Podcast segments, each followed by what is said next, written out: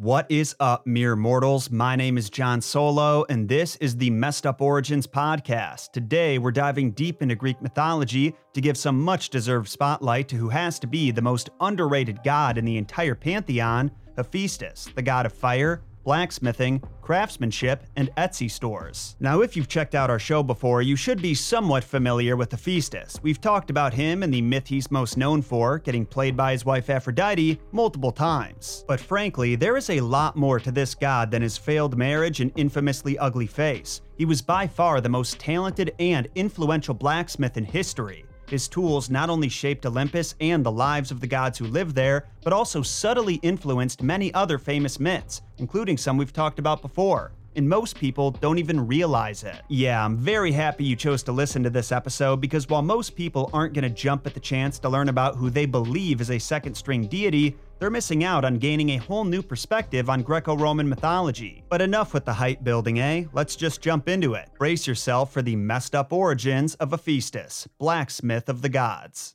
Chapter 1 The Birth of Hephaestus.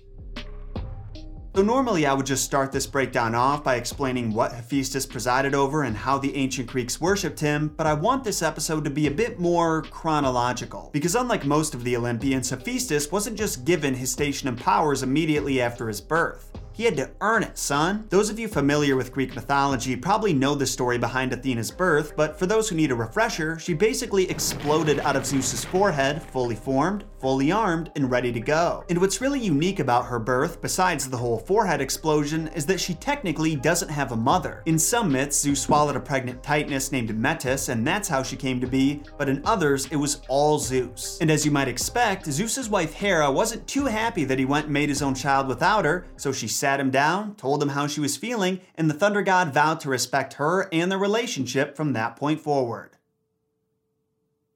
Just joking. Come on, does that sound like either of them? No, what actually happened is that Hera got even by having a baby completely on her own only something went wrong during the incubation process. I'm not sure if she was smoking crack during her third trimester or stood too long next to the microwave, but for some reason, her brand new baby boy, who would go on to be called Hephaestus, was born ugly as hell and with deformed legs, so the goddess wanted nothing to do with him and literally threw him off Mount Olympus. Lucky for little Hef, he landed in the ocean and was found by Thetis and Eurynome, two ocean deities, and they raised him by the Oceanus River, where he spent nine years learning how to work with metals and making every everything from jewelry to weapons to eating utensils. One day, Hephaestus sends all the gods these magnificent handcrafted golden thrones, but to get revenge on his mother, he secretly made hers out of adamantium, and when she sat down on it for the first time, magical chains wrapped around her so she couldn't get up. Knowing there could only be one culprit behind this, many Olympians went to Hephaestus on Earth and tried to convince him to let his mother go, but his response would always be,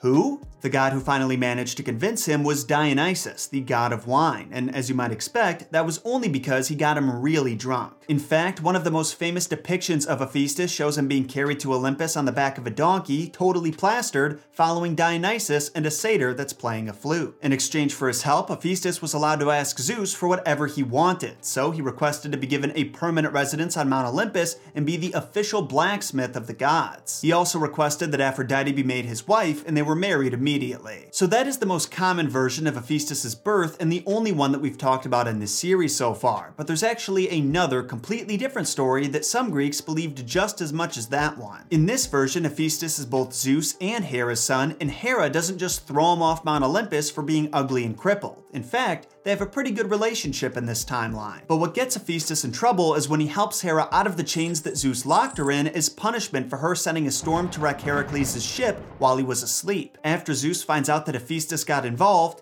he throws him off Mount Olympus. And instead of landing in the ocean, Hephaestus falls for an entire day before crashing into the island of Lemnos, and that is how his legs get crippled. Then he's nursed back to health and taught how to smith by a tribe native to the island. Interestingly, there's no details on how Hephaestus got back to Olympus in this one, but we do know that Zeus let him marry Aphrodite as a way of saying, my bad, and to get the other gods to stop fighting over her. Honestly, as messed up as it is that Zeus threw him from the heavens, I'd say making Aphrodite his wife definitely makes up for it. Too bad these hoes ain't loyal.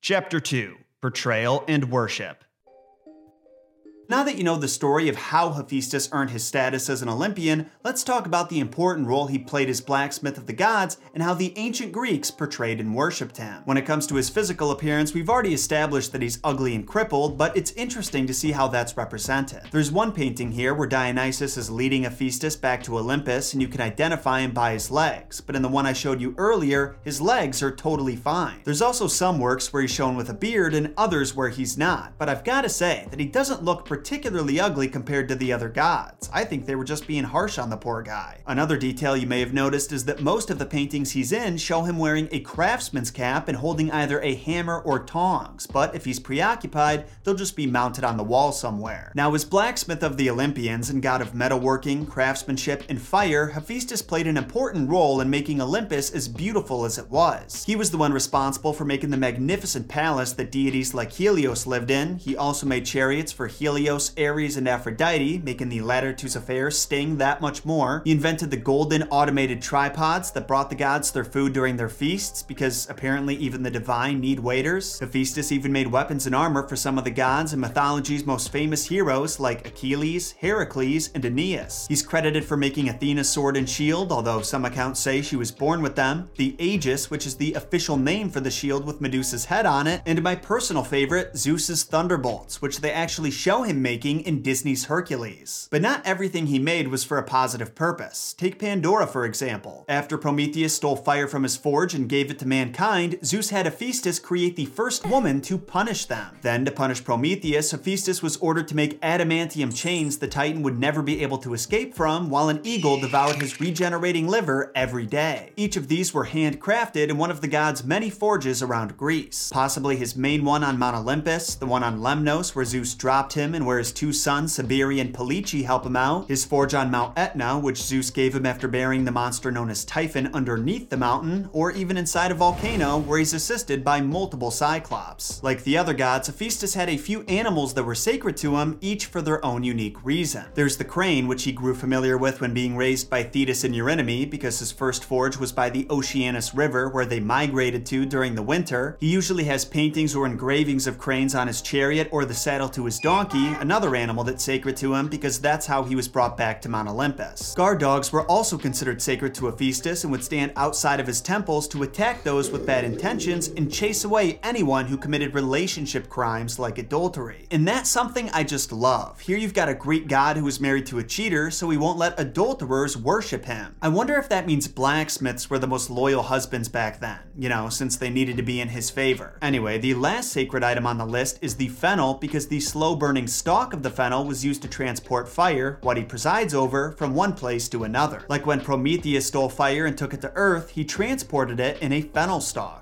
Now, while Hephaestus did have a few temples, there weren't nearly as many as some of the other gods, and worship to him was pretty low key. Blacksmiths would have figurines resembling him by their forges and conduct their own personal ceremonies to pay him respect. There's also record of equestrian torch races where riders would pass fire between fennel stalks, and experts believe that this was a Greece wide tradition, but not much else has been found at least when it comes to his worship. But what I find fascinating is there are several myths about the ugliest Olympian sexual conquests, so let's talk about some of those. Chapter 3 The Limping One's Love Life.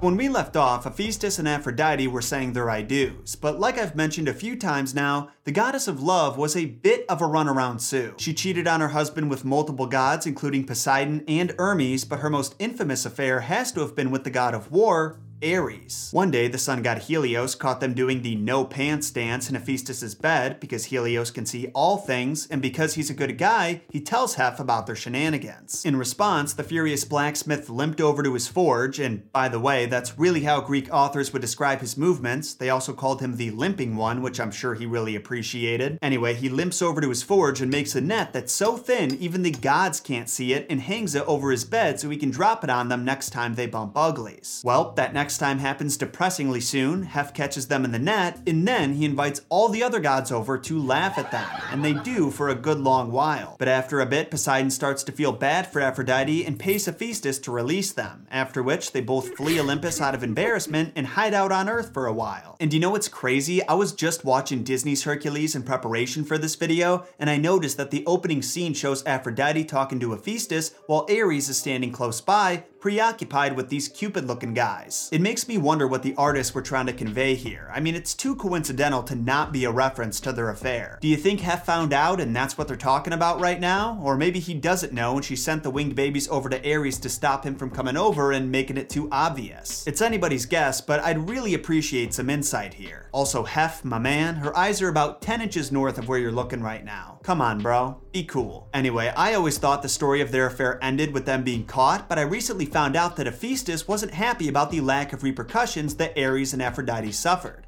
which is none none repercussions. And because of that, he vowed to take revenge on the product of their union, their daughter Harmonia, the goddess of harmony and concord. On her wedding day, he gave her an enchanted necklace that would give her eternal youth and beauty, but what he didn't mention is that it would also bring grave misfortune. Well, only a few weeks after the wedding, in a complicated series of events that we'll talk about in another video, Harmonia and her husband Cadmus were turned into serpents. But get this, the necklace gets picked up and makes appearances in several more Greek myths. Remember the story we talked talked about last episode where Semele, Zeus's side piece, forced him to show her his true form and that resulted in her being incinerated by his unleashed power? Well, she was wearing the necklace the day that Hera convinced her to do that. And we've all heard about Oedipus, the guy who killed his father and married his mother. That play, that, that, that Oedipus thing?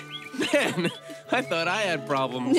yeah, his mom was wearing the necklace on the day they got married. Isn't that just insane? I literally figuratively threw up after I read that. Greek mythology is just so dope, son. Now after his marriage went down the drain, it was time for Hephaestus to get back into the dating scene, but his first few attempts didn't go so well. See, at first he set his eyes on Athena, and who can blame him? How often are you gonna find a hot goddess that likes using and building weapons? Well, sadly, Athena did not like Hephaestus in that way, so the weirdo tried to force himself on her. What's worse is that Hef got a little too excited too quick and busted his nut right on Athena's thigh, to which she responded, ew, dude, and wiped it off with a tuft of wool that she threw on the ground. That's at least one version. In a different one, he convinces Zeus to let him marry her because he's the one who took the axe to his head to release her, and Zeus consented. Now to those confused, because earlier I said Hera gave birth to Hephaestus after Athena was born, don't worry, even the experts are confused by this little contradiction, so we're just gonna roll with it. Anyway, in this timeline, Hephaestus tries to make his move on Athena on their wedding night, but the goddess just vanishes into thin air before he can even touch her. Still though, he gets a little overexcited, and once again his baby batter ends up on the floor floor. Now what's interesting is that both myths have the same ending. Because Hephaestus' love liquor landed on the earth and the earth is the deity known as Gaia, Hephaestus got Gaia pregnant. And just so we're totally clear on how messed up this is, Gaia is his great grandmother. She goes on to give birth to Erichthonius, a half man, half serpent, and in some timelines, Athena becomes his foster mother and raises him to become a great ruler and founding hero of Athens. You might think that after Hef's failed attempt with Athena that he'd set his standards a little lower, but nah, he set his sights on Persephone next and gave her a necklace he made to try and entice her. This was a big swing and a miss though. Persephone's mother Demeter, who dare I say was a bit overprotective, rejected Hef's offer along with every other god's proposal gifts. After this, I think he realized realized that his sights were set just a little too high and moved down the totem pole a bit to Aglaea, the goddess of glory. The two of them married and she gave him several divine daughters, Eucleia, Eutheme, Euthenia, and Philophrosyne. Hephaestus also had a few side pieces before he settled down with Aglaea. There was Cybele, a sea nymph that he hooked up with after being thrown off Mount Olympus. She was the mother of the two sons that helped him in the forge. And then came Anticleia. She was a mortal woman who gave Hephaestus a one-eyed limping son named Periphetes, who was known for being a bandit and killing travelers with his club. You know, I'm not sure if Hephaestus had a favorite child, but I bet I could tell you who his least favorite was. With that comes the end of the Hephaestus myths though, and I'm curious if you agree with what I said at the start of the video, that he's one of the most underrated gods. At risk of repeating myself, I just think it's incredible how prolific his work is within the Greek mythos and how little attention he gets for it. Like if it weren't for him, Zeus wouldn't have had his lightning bolts, Athena wouldn't have had the Aegis, heroes like Heracles and Achilles wouldn't have had the blessed armor that protected them during their most harrowing trials. Hell, forget all that. If he didn't invent those automated food serving tripods, the gods would have had to pick out their food like a buffet and that's not classy. I can't help but make comparisons with Hades, who also has a very misleading reputation. Do you think they get together once a week and talk shit about the other gods? I'd like to think so. Anyway, thanks for listening to this episode of the Messed Up Origins podcast, Mere Mortals. Feel free to let us know your thoughts on it by hitting us up at Messed Up Origins on Twitter and Instagram and sacrificing that five star button to the algorithm gods if you haven't already. Be sure to subscribe to the podcast because it's totally free and always will be. Also, we upload three times a week remastered episodes on Monday and Wednesday, and all new episodes on Fridays. And if you're craving more Messed Up Origins, you can always check out my YouTube channel called Jon Solo to experience the original episodes complete with visual aids and custom made artwork. Until next time, everybody, my name is Jon Solo, and don't forget, John shot first.